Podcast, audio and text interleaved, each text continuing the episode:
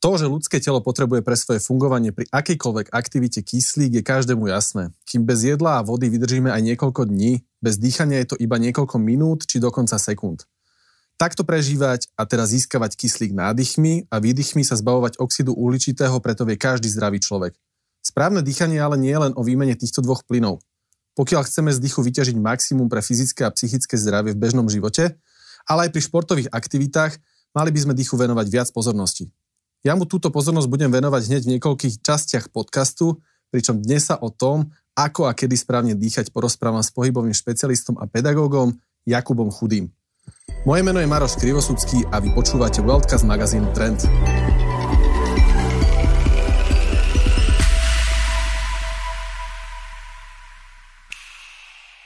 Tento podcast, ako aj chutné vianočné darčeky pre vašich zamestnancov a partnerov vám prináša online obchod s lokálnymi potravinami a doplnkami výživy wenhel.sk. Zdravé slovenské darčeky, ktoré potešia každého.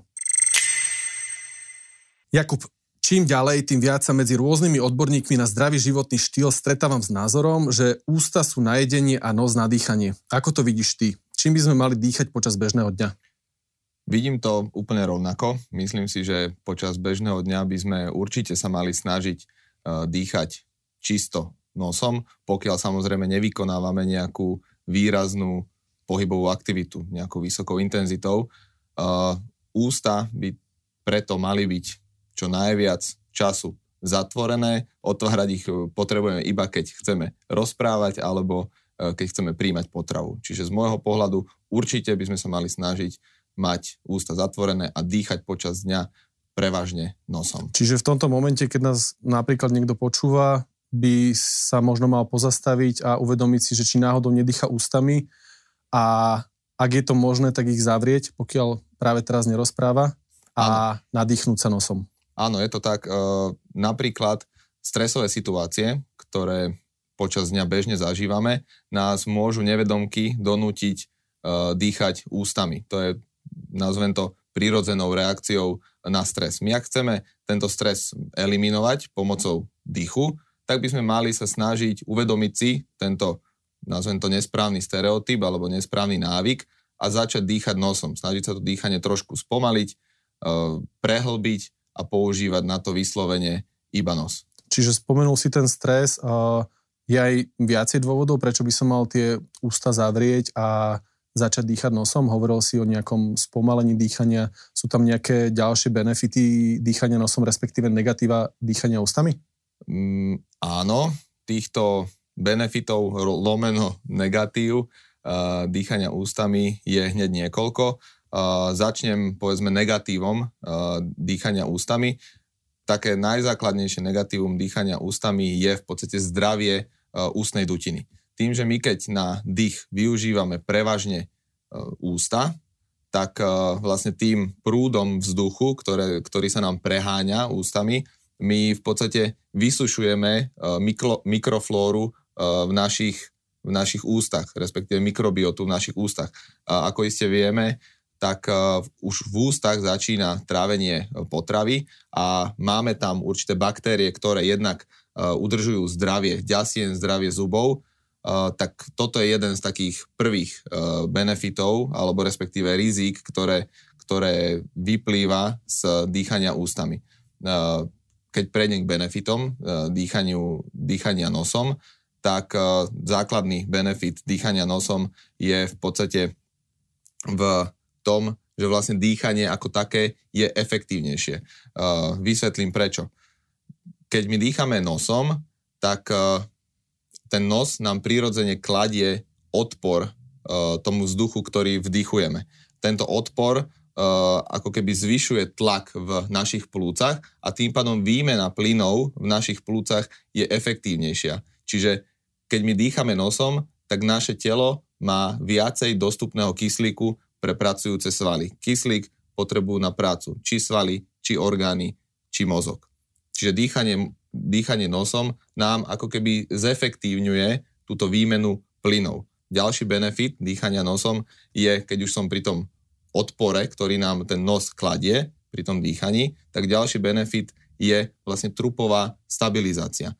My vlastne, keď dýchame nosom, potrebujeme vyvinúť ako keby o čosi väčšiu silu pomocou bránice a táto väčšia sila pomocou bránice pôsobí tak, že vlastne ten náš to naše trup, alebo ten náš core systém, mm-hmm. keď to tak nazvem, ako sa to dneska, dneska nazýva, uh, potrebuje vykonať ako keby o čosi väčšiu prácu na ten vdych aj výdych a týmto mechanizmom v podstate my stabilizujeme chrbticu v priestore. To znamená, že nám to môže pôsobiť jednak preventívne voči vzniku bolesti chrbta, ale aj liečebne alebo mm, terapeuticky na, na samotnú bolesť chrbta. Čiže toto sú z môjho pohľadu také, také dva základné benefity. Samozrejmosťou je zlepšenie spánku, zlepšenie uh, psychického stavu, tým myslím lepšie zvládanie stresu, uh, lepšie možno aj zvládanie nejakých aktivít, ktoré sú nízkou a strednou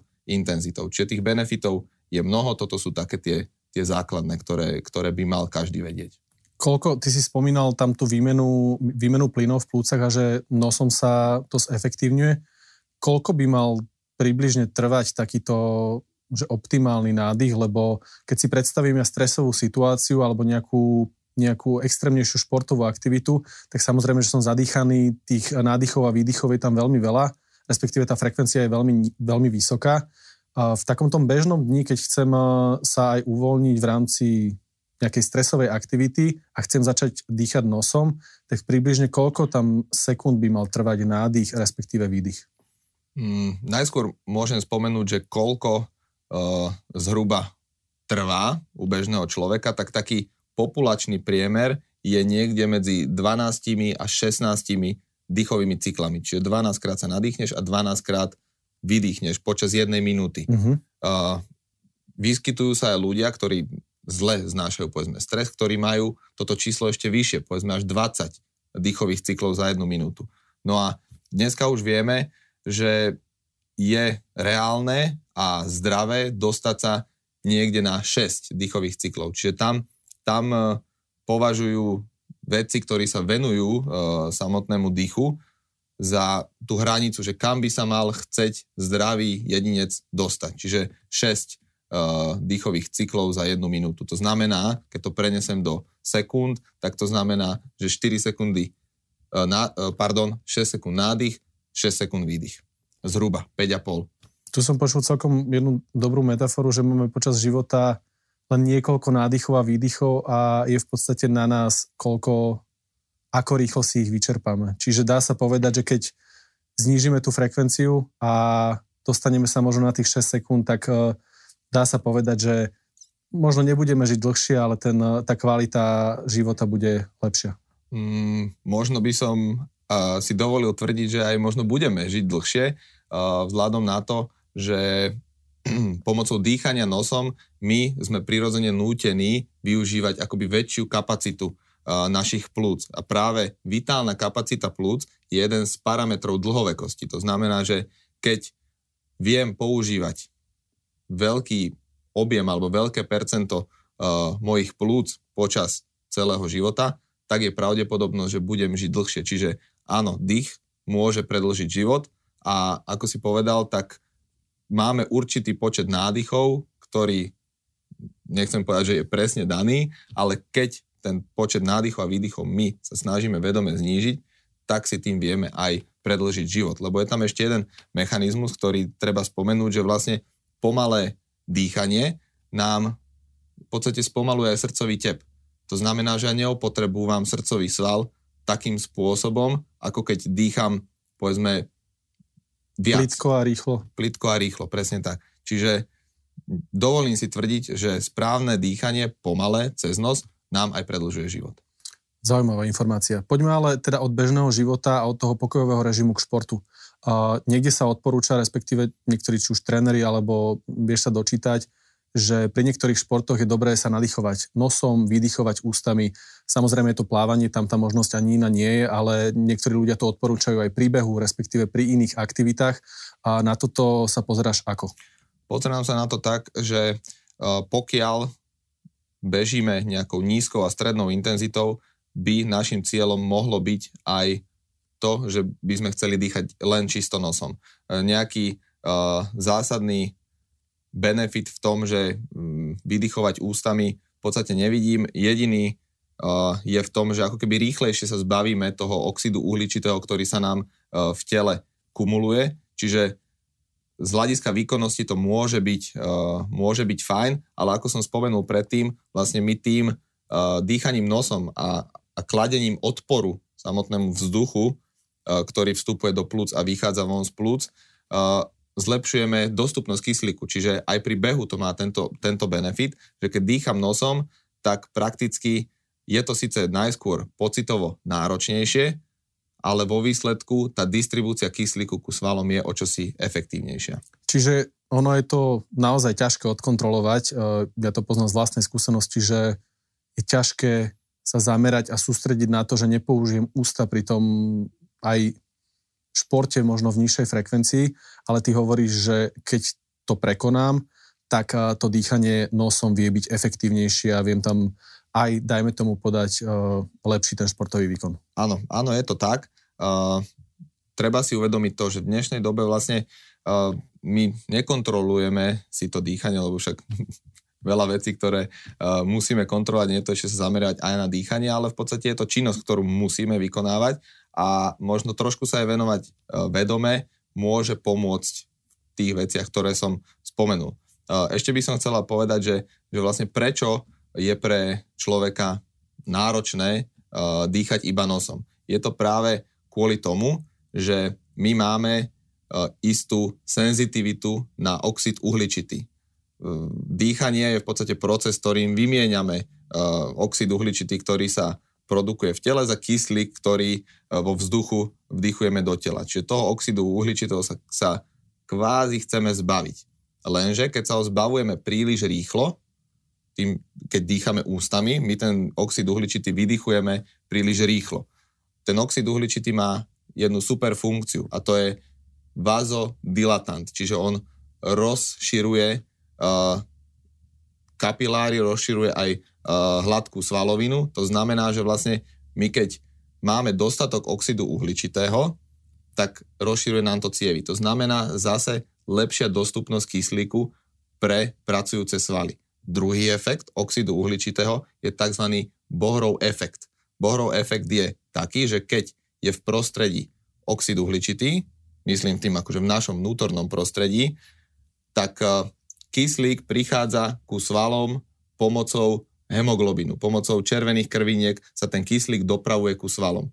Keď tam niekde v tom prostredí je aj oxid uhličitý, tak on oslabuje väzbu medzi kyslíkom a hemoglobínom. To znamená, že ten kyslík sa vie ako keby ľahšie odpojiť od toho hemoglobínu a byť dostupný pracujúcim svalom a iným tkanivám. Keď tam ten oxid uhličitý nie je, tak ten kyslík paradoxne nie je dobre odpojiteľný od toho hemoglobínu a, my ani nevieme a máme menej kyslíku dostupného e, pre pracujúce orgány a tkaniva. Čiže toto je ten benefit, že prečo nadýchovať aj vydychovať nosom, je, že my vlastne akoby trénujeme aj tú toleranciu tela na oxid, na oxid uhličitý, CO2, a ten oxid uhličitý v takom povedzme, že dobrom množstve je E, pre nás veľmi dôležitý plyn.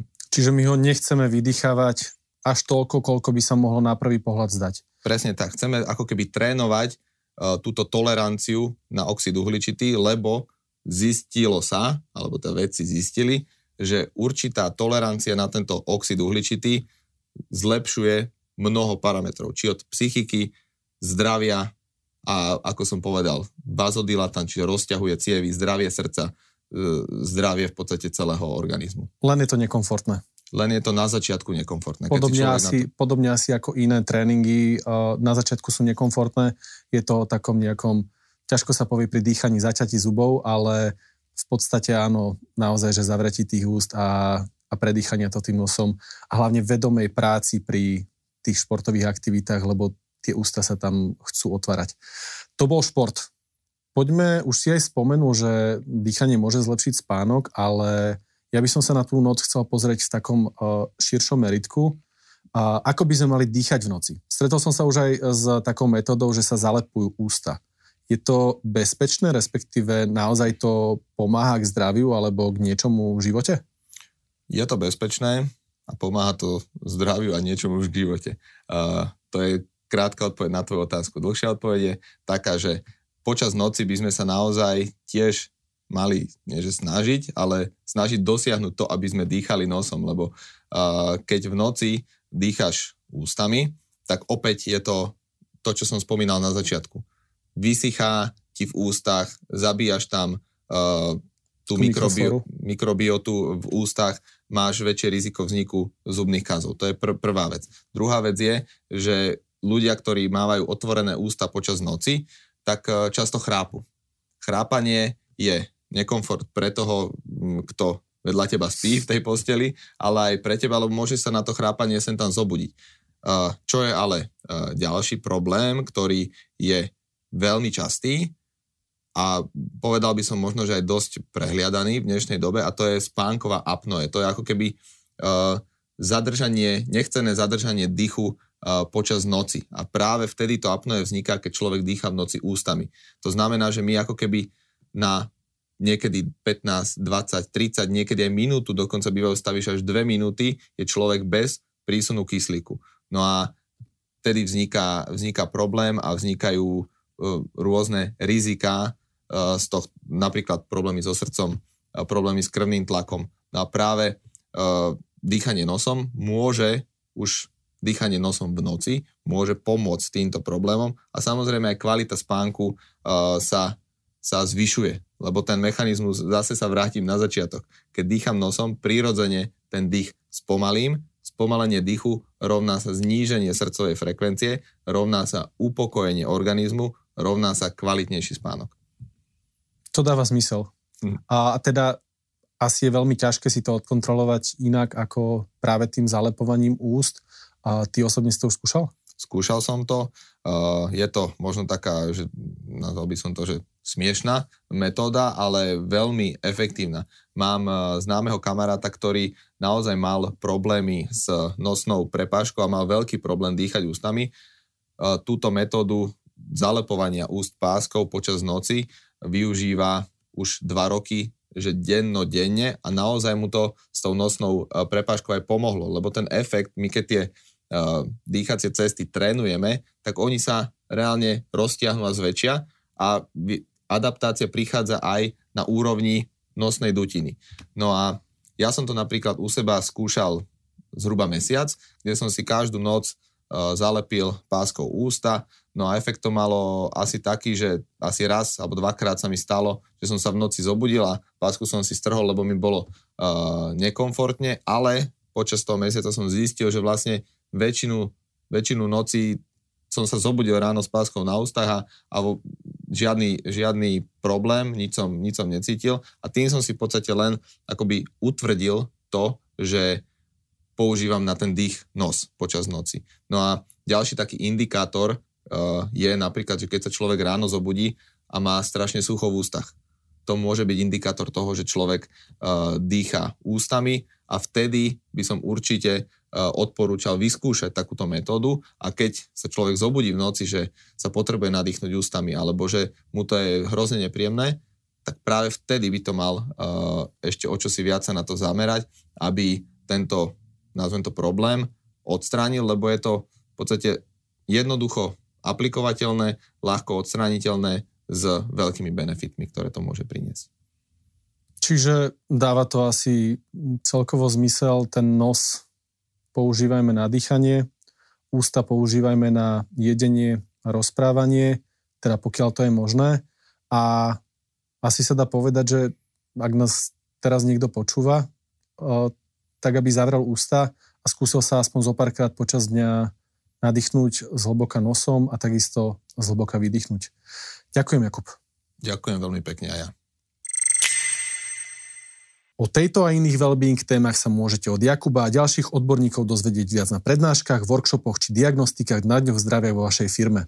Pre viac info klikajte na www.whealth.sk.